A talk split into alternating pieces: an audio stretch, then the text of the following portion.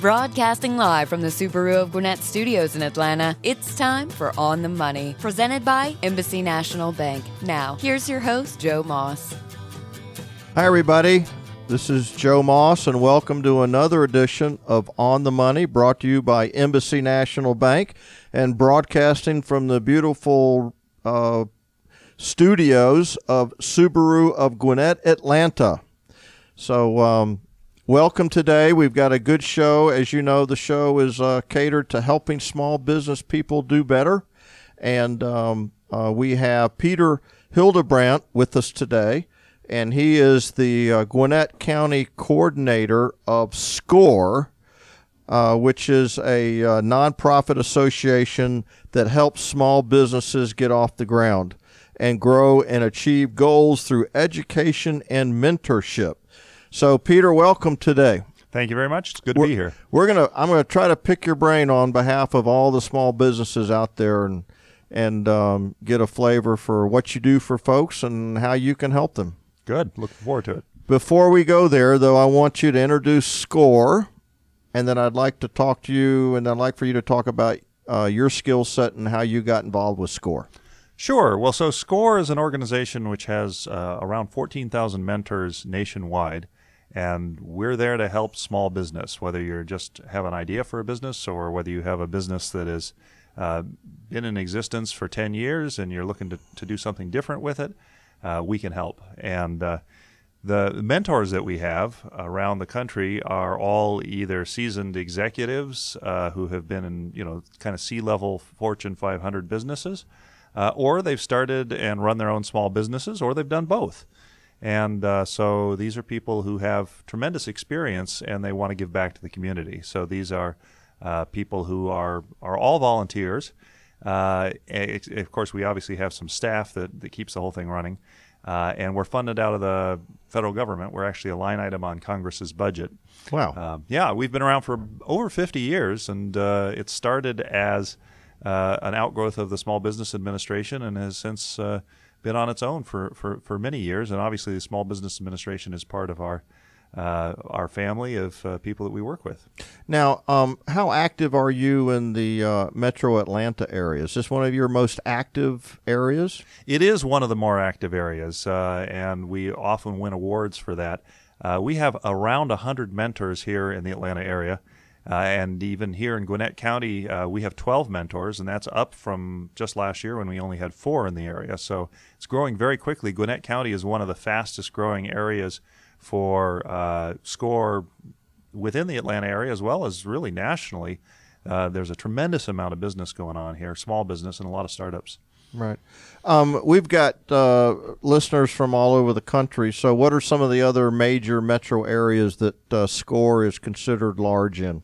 Well, we are in pretty much every major metropolitan area uh, Chicago, LA, uh, Houston, Dallas, um, obviously New York City.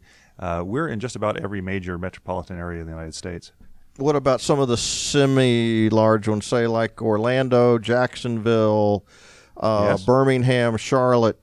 You name it. Uh, the fact of the matter is that uh, there's a score outpost in just about every city in the United States. You know, the, the, any any city that's a reasonable size has a score mentor, and there's usually one within driving distance if you're not Okay, one more thing about qualification because I think this is a great organization. I'm familiar with you guys, and uh, you have SCORE certified mentor on your business card. So obviously, you you got you have to do more than just stay at a Holiday Inn the, for the previous night to be a mentor. Correct? Yeah, that's right. Yeah. Uh, yeah, we have a process, uh, an onboarding process with our mentors.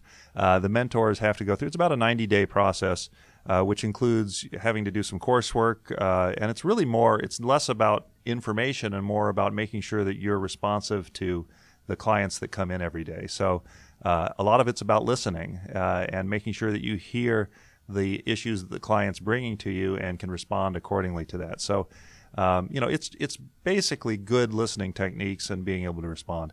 Um, in in addition, uh, they also have to go and co-mentor with other mentors uh, for some period of time. And in, until the mentors that they're co-mentoring with are comfortable with them going out on their own, uh, they're going to have to have somebody with them at, at, at, every point. So it really is. It's uh, it's handed down from mentor to mentor about how this process works, uh, and we make sure that we keep the quality of the mentors up by having everybody basically check their work as they go.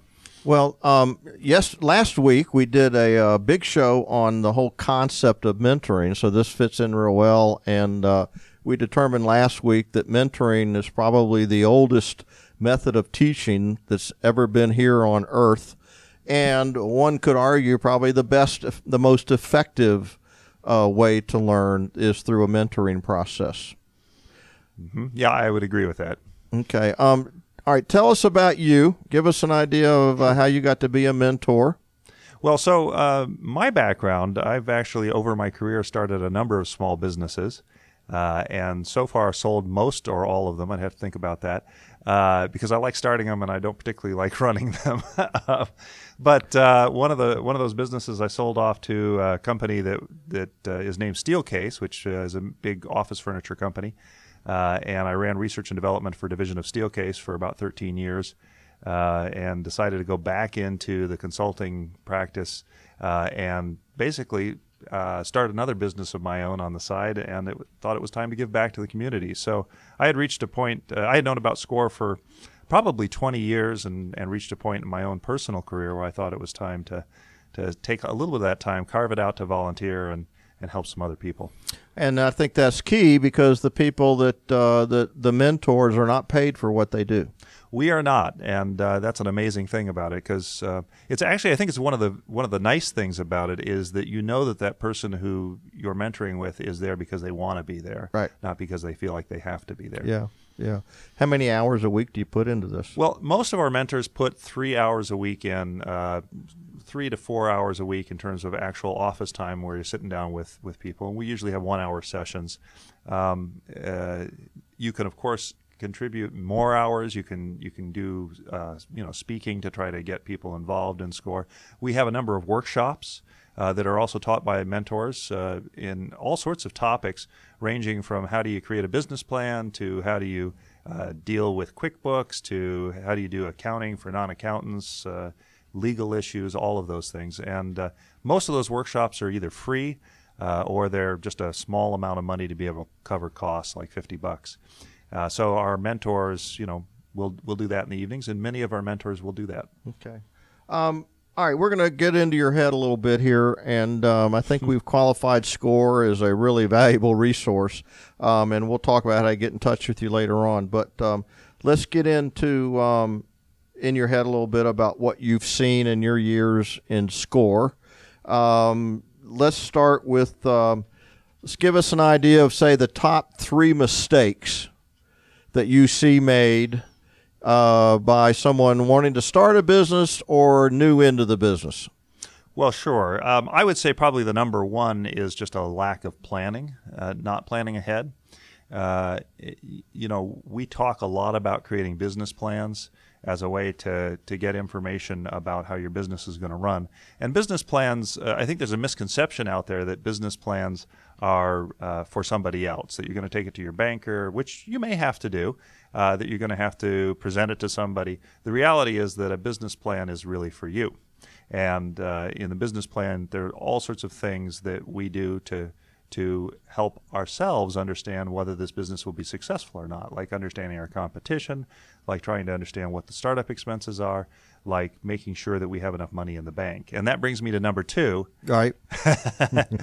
which is not having enough money before you decide to start your business. And, uh, you know, we'll have people that come in and say, you know, I just quit my job uh, and I'm thinking about starting a business because I need some income.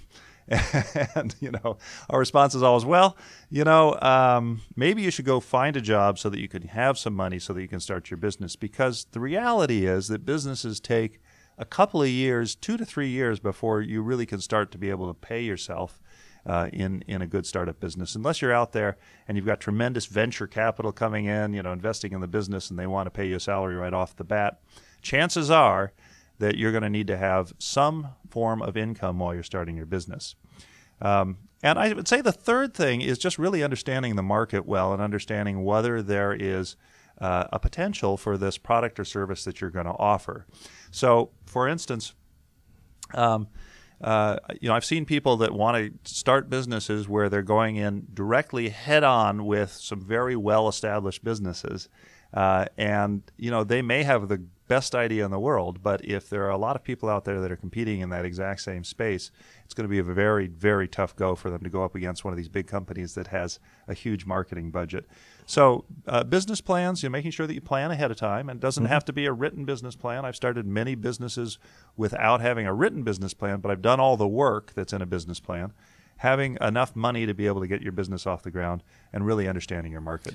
Um, talk a little bit about uh, starting your own business versus buying an existing business. Do you help people with that decision? We do. Yeah, it's um, it's actually a fairly common question, and it depends a lot on the person. So there are some people that really like creating something out of nothing, and they're very good at it. They have a great creative uh, streak in them. They know how to take an idea and turn it into an implementation. Um, but there are a lot of people that want to start a business, and they may not uh, have the willingness or the time to do some of those things, and they'd like to have the business kind of prepackaged and handed to them.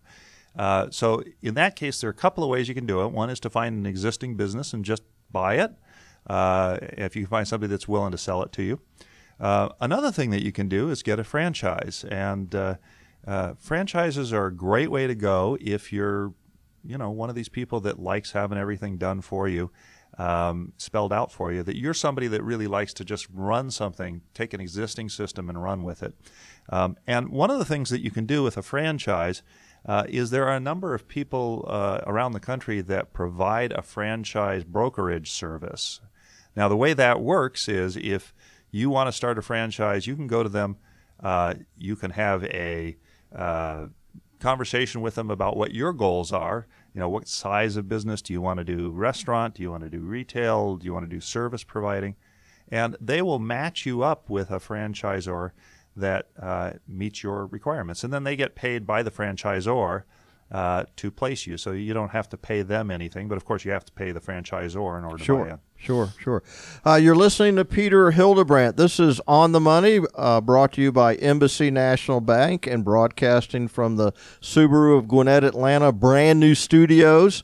Uh, this is Joe Moss, your um, moderator. Peter Hildebrandt uh, is with SCORE and we're getting in his head a little bit about uh, what he suggests to small businesses when they come in for advisory assistance. Um, and you're talking about franchising. Let me let me change it just a little bit. Do you help people? Uh, do you advise people to buy a business they know nothing about? No, of course not. Yeah. Um, and it, do you, uh, for example, is it a recipe for disaster if they decide, you know, I've always wanted to go into this, and therefore I'm going to go buy this business and I'll learn from it? Well, I, I, I wouldn't say it's a recipe for disaster, but you do have a long road ahead of you to learn. Um, so, for instance, uh, when people come to us with a concept where they'd like to, bu- to either buy into an existing business or even start a business in an area that they know nothing about, our first advice is why don't you go out and work in a similar business for a while? And you can it's a great way to learn all the information about your competitors about how to run one of those businesses and take great notes while you're doing it. Yes, you may not make as much money that way for some period of time, but what you will be gaining is the knowledge about how those businesses work. Um, and you know, in fact, we have people who come in to, to my office and say that they want to, uh, you know, they want to figure out how they go about researching the market for their business. And the first advice that I would give them is go find your com- potential competitors and go talk to them. And mm-hmm. they're like, "Well, I can't talk to my competitors. They'll they'll know who I am." And it's like, "Of course they don't know who you are." Um, and a lot of people, you know, if, if if you meet somebody and you get them talking about their kids, the first thing they want to do is show you pictures of their kids. Sure. Right? Right? And nobody wants to see pictures of my kids, but they want to show me that, right? So, right. so, so what you can do is if you can get people talking about their businesses, if you want to open a pastry shop, go into a local pastry shop and say, "Hey, how is it running a business? What's the climate like here? You know, how do you decide which things to bake? What are your best sellers?" People will tell you all of this stuff. And you know, you don't have to lie and say, you know, say, "Well, I'm not starting a business." I mean, you know, I wouldn't right. even go there. I would just start asking questions, and people would love to share that information. I find that too. Absolutely, very few people will be reluctant. Um, and in fact, we had a show and talked about some of the number one uh, mistakes that people make, and um, uh, one is uh, when you're you know you you're just retired, you got your 401k, uh, you're ready to uh, I'm going to start a business, and you decide I always wanted to be in the restaurant business. So without ever having worked in the restaurant business, you venture out from your corporate job and open up a restaurant. Um, we had uh, the gentleman that own, that uh, owns the arena. he and his family are have been in the restaurant business forever and he gave us some real good advice about what to do there. Um, another uh, example is uh, we had someone who decided I love kids and I'm going to go buy daycare. And uh, boom, were they ever surprised?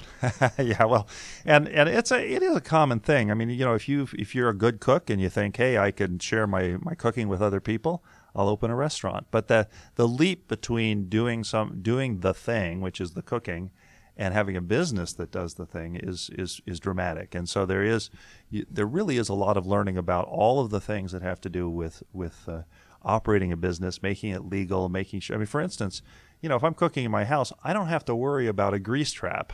Right. And you know, we have people that or the health inspector coming in every day. that's right. That's right. Uh, and you know, knowing how many people you can put into your restaurant. You know, what will the fire inspector say? Uh, these are all things that you have to work through and you'll have to learn in order to start your business. Now, you know, do you have to know everything before you start your business? Of course not. If that were the case, you'd never start a new business.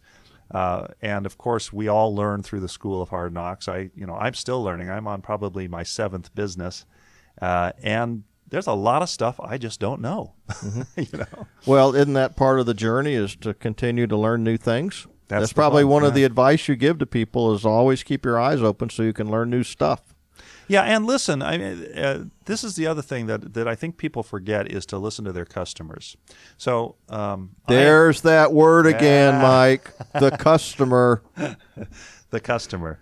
Uh, so. Uh, you know, I'll, I'll, give an example personally. So I own a business right now that makes uh, music stand lights for professional musicians. It's okay. called Aria Lights, and we've been in business for a little over four years. Uh, and uh, in the early days, I said, okay, well, what we're going to do is we're going to make these music stand lights for freelance musicians, people that go to gigs and they want to carry these things and set them up and so forth. So we started all of our marketing towards freelance musicians. And uh, uh along one day, I got this this uh, email from the Toronto Symphony, and they said, "Hey, we're interested in buying some of your music stand lights." And I went, uh, "Okay." And they said, "We'll take a hundred. And it's like, oh, okay. So I we know, can do that. Yeah, we can do that. So you know, we shipped them off to to them, and and I'm sitting there going, Toronto Symphony, why would they be? And then the next week, or maybe it was the next month, I got a call from the Boston Pops, and they said we want to get some music stand lights, and I'm going, okay. And you know, duh, right, right. So I, what I did is I, I had the right product and I had you know I had everything figured out, but the market I had completely missed the professional who to sell it to, who to sell it to, the professional orchestra market, and so. Uh, after I listened long enough to these people say that they wanted to use my product, I actually went and started advertising towards those markets. And lo and behold, it was a gold mine for me. And, mm-hmm. and now we have just about every major symphony orchestra in the U.S.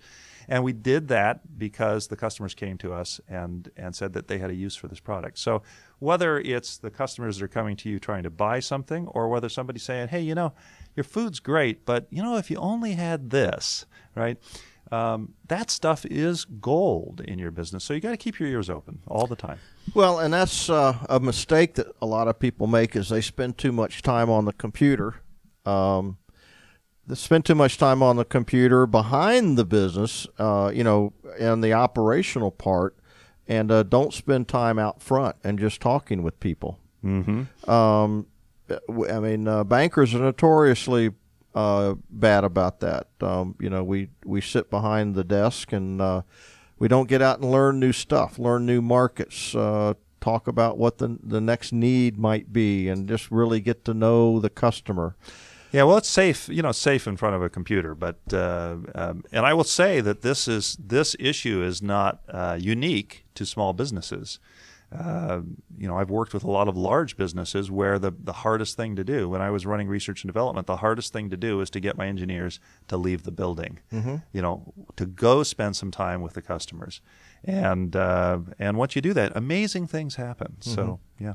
Well, um, uh, yeah, I agree. I had a, a very good friend whose father was uh, a very successful businessman, and he had a sign on his desk that said, uh, "You can't sell steel sitting on your keister." Um, and he gave that to every salesperson, but it also goes for just about anybody. Um, get out there and learn what the market's telling you. Yeah, very much. Very much. We're talking to Peter um, Hildebrandt. Uh, he's from SCORE, which is a uh, um, business advisory group that's uh, funded through um, SBA, among other people, and he's given us kind of a behind the scenes um, lowdown on some of the mistakes and uh, recommendations that he makes to small business people. And um, it, uh, the show here is uh, brought to you by Embassy National Bank, and um, um, uh, so far, a very, very helpful conversation. Um, Peter, uh, we talk a little bit about mistakes. What are some of the? I guess you'll have to come up with three recommendations other than the mistakes, but give me an idea of some of the things that you like to uh, promote to somebody. Well, so uh, you know, talking about marketing because that's one of the areas that a lot of people come to us and say, "Look, um, I've got my business going, or I'm thinking about starting my business, but I have no idea how to reach my customers." Uh, and and I think the the way that uh, what what what you need to do in order to come up with a good marketing strategy, there are two things that you need to do.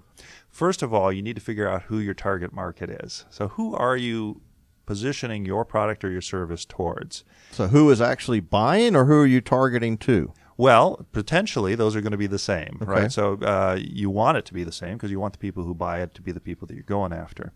Um, and you need to be, get very specific. I would get it down to a single person. So you know it's uh, and you can even have a persona for this. So you can say, you know, Sue is 37 years old.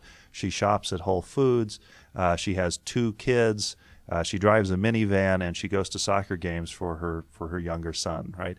Um, and if that's your ideal target audience, that doesn't mean you can't sell to to men, and you can't. It doesn't mean you can't sell to to 45 year olds, and that doesn't mean you can't sell to people that don't have kids. But understanding that as your target market, that's kind of the should be the peak of the the, the group of people that you're trying to reach. Um, and then the other thing that you need to do is you need to come up with what makes you unique. Okay, so why is your business different than everybody else's business that's in a similar area? And uh, so, for instance, um, if you have a business that does business cards, uh, well, there are a lot of people that make business cards A ton. right? Right. So why should I use your service rather than somebody else's? Is it because you deliver them faster? Uh, is it because you use high quality paper? Is it because you're cheaper? Uh, is it because uh, I don't know you you do em- foil embossing or something? Uh, and so you have to figure out what what sets you apart from everybody else in your industry. So if you do these two things, if you do the who your target market is and you do what makes you unique, that gives you the key information that you need to do your marketing. And here's how. So the target market tells you who uh, tells you where you're going to advertise. So for instance, I was using this example of Sue. Well, look, before we Yeah, go, go before we go there, um, what if you think your target market is X, Mhm. and you do digging and find out your market is really Y? Um, so it sounds to me like you got to figure out exactly who are your customers before you figure out your target market. Is that fair, well, yeah, yeah, and again, or is that just a learning process? In other words, you th- there's a then you have two markets you can go after. You could be so so yes, and there may be in some situations that you may have two target markets. For instance, you may be going after B two B people. You may be selling to to distributors, uh, and you may be selling to end customers, for instance. And those are two different target markets, and they have different needs. The distributor wants to to have uh, high margins on your products, and they want to have something that they know is going to inventory well and all of those things. Um, whereas your end customer may be interested in getting high quality and they may be interested in fast delivery and, and those sorts of things. So you can have two target markets. Um, probably much more than that, and uh, then you probably need to narrow it down. Mm-hmm. But to your to your question, your question was, what happens if you start with one target market, Right. and then you realize that that's actually not it, that your customers are coming from somewhere else? Well, you adjust it. And so there's nothing wrong. This is one of those things where you have to listen to the market, what it's telling you. And if the market is telling you that your target market is somewhere else, then you need to set your sights, like I did with the music stand light business. Uh, you need to change that. But um, before you start your business, you have to ha- you should have a pretty good idea where you're starting or who you're going after.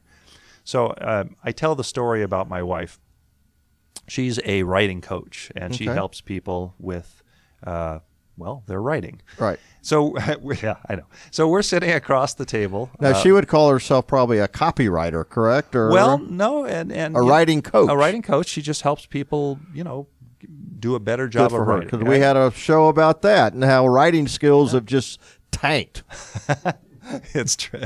Yeah, don't get me started on that. Okay. and uh, and so one day we're sitting across the, the table from each other, and uh, she says, "Hey, you know, I'm I'm thinking about taking out an advertisement." And I said, "Oh, okay, great. So, uh, who's your target market?" And she said, "Oh, you know, anybody. I can help anybody with their writing." And I said, "Okay, perfect. Then we know exactly where to advertise. We're going to take out a Super Bowl ad." And she's she's like, yeah, yeah, right. We're going to take out a Super Bowl ad. That's very funny. And I said, no, no. Think about it. Think about it. You want to reach everybody because you you serve everybody. Well, Super Bowl's great. You reach young people and old people. You reach people that are sports fanatics. You reach people that are that are men and women. You you, you know and so forth. And you cover the whole United States. You know, you may cover internationally because they could be located anywhere, right? So. So she said, "Yeah, right, right. So, so that's like a million dollars. There's no way we can afford to do that." Mm-hmm. And I said, "So, well, let's think a little bit about your target market." So we worked on it, and she's. I said, "Do you like helping men?" And she says, "No, I don't really like helping men with writing."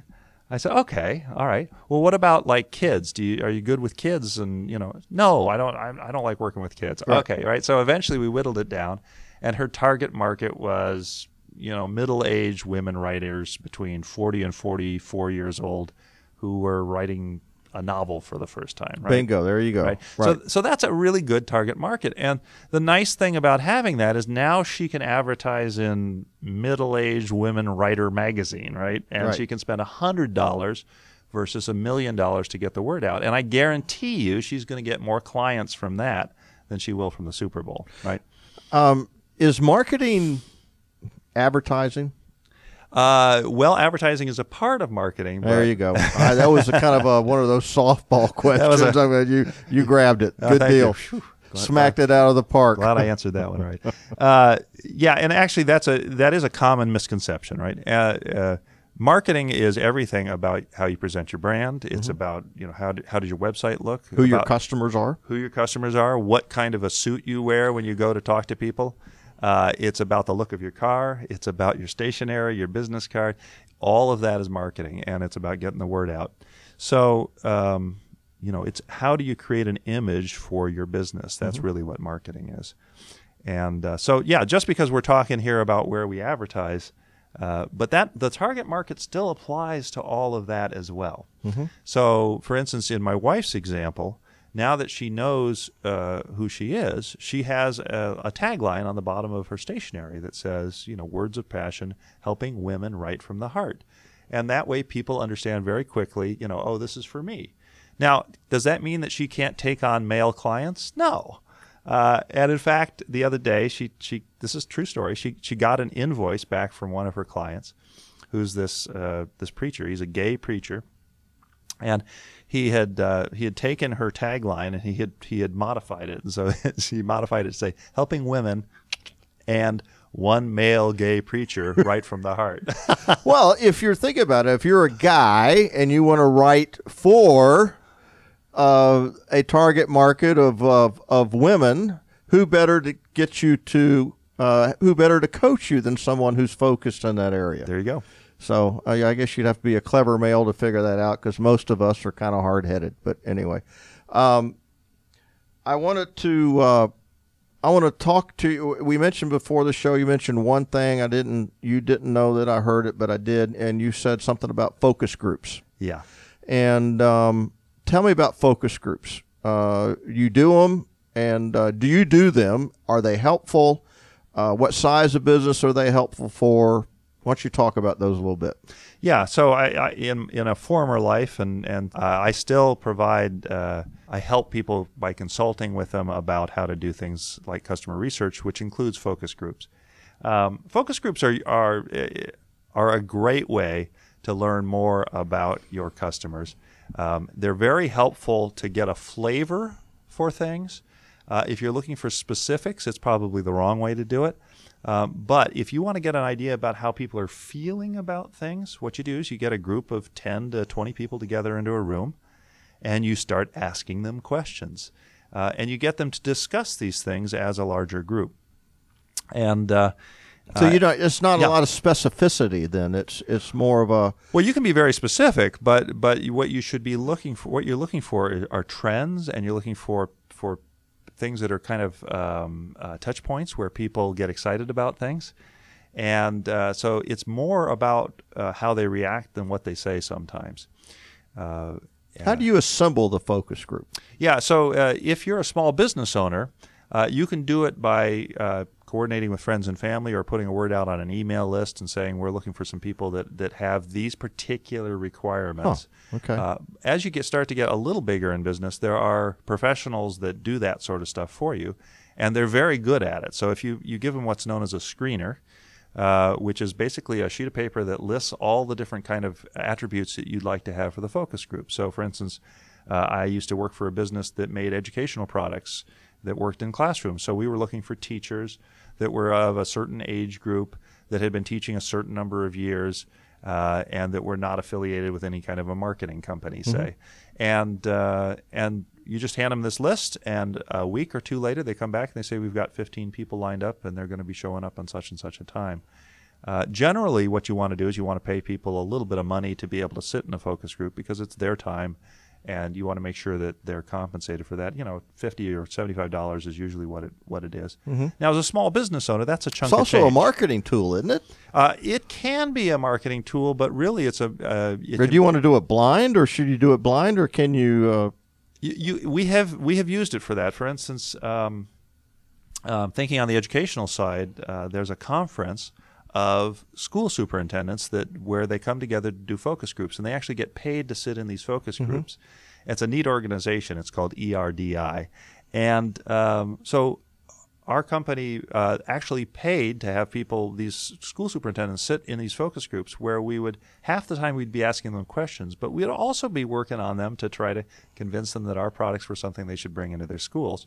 Because school superintendents are a group of people that, frankly, you don't get access to. You know, they don't talk to vendors. So this was a huge opportunity to, to be able to do that. But again, that, that tends to be in larger businesses. Mm-hmm. Um, but you can do little little focus groups. You can get a bunch of people together and ask them questions and be prepared to have a surprising answer. So don't try to convince them of something. You have to be very uh, uh, well. I'm thinking in in unbiased. our in um, a lot of the uh, communities we deal with, uh, they are small businesses. They um, uh, their their uh, geographic footprint might be not that large, mm-hmm. and um, but it's the kind of thing I'm just right off top of my head. I'm thinking, for example, a convenience store. Uh, we finance a lot of convenience stores. Some of them do very well, but I've noticed that very few of them try to figure out exactly who my customers are um, and what they really want out of a convenience store. Um, just sitting here, yeah. you talk.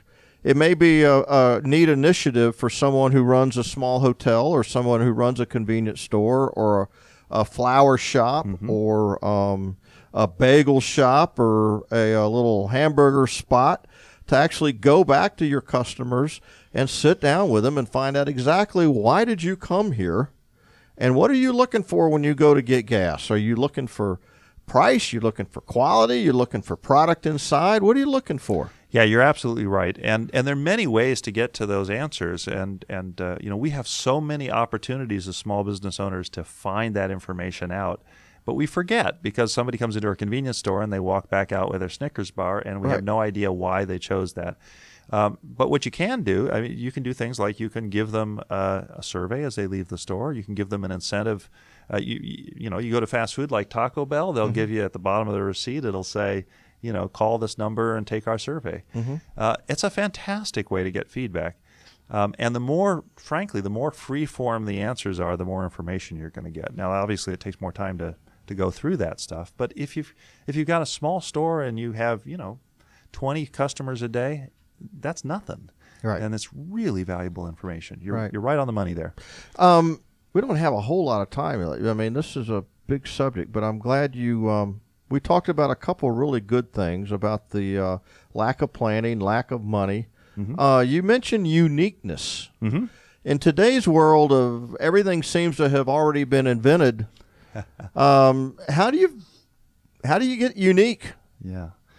Yeah, well, uh, that is a challenge. It certainly is a challenge, uh, but I but I'm a firm believer that there are always opportunities cropping up every day uh, eh, to be unique and set set yourself apart.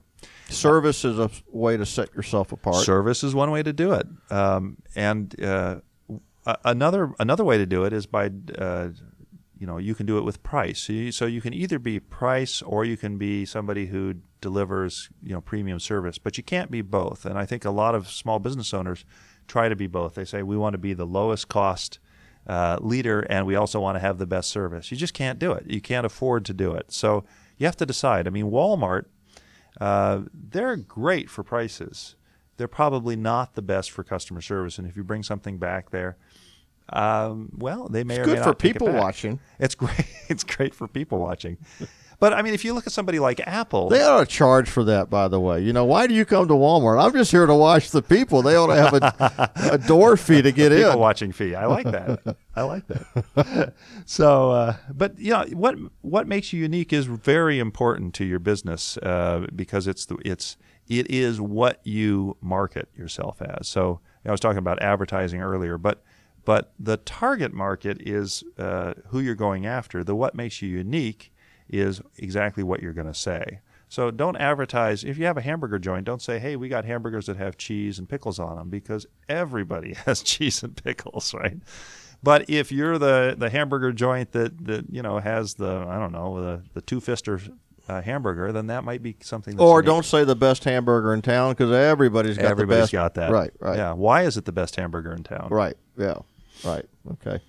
Um, well, listen, we're at the end of the um show. It's gone uh, very quickly. We've been listening to uh, Peter Hildebrandt. He is the uh, he works with SCORE. He's a trusted advisor with um, with SCORE and coordinates Gwinnett County, and they are a uh, advisory arm that's funded partially through the SBA.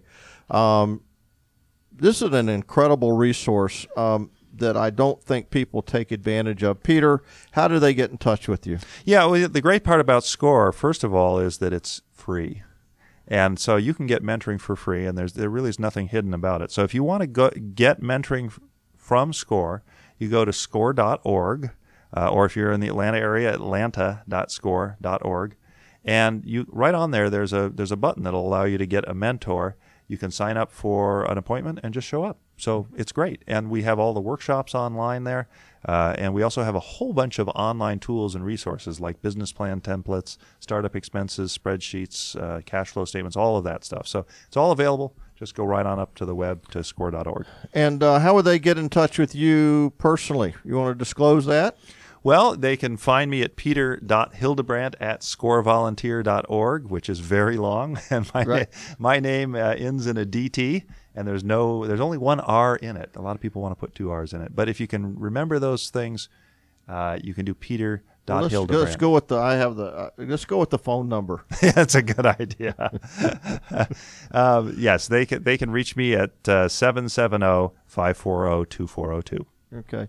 And um, uh, Peter, thanks for your time today. I guess uh, to summarize, uh, what I what I heard today was, um, uh, you know, we did talk about the need for planning, the need to have enough money, but I guess one of the most important things that I want to keep coming back to is you've got to build some expertise in what you're going to build your small business on.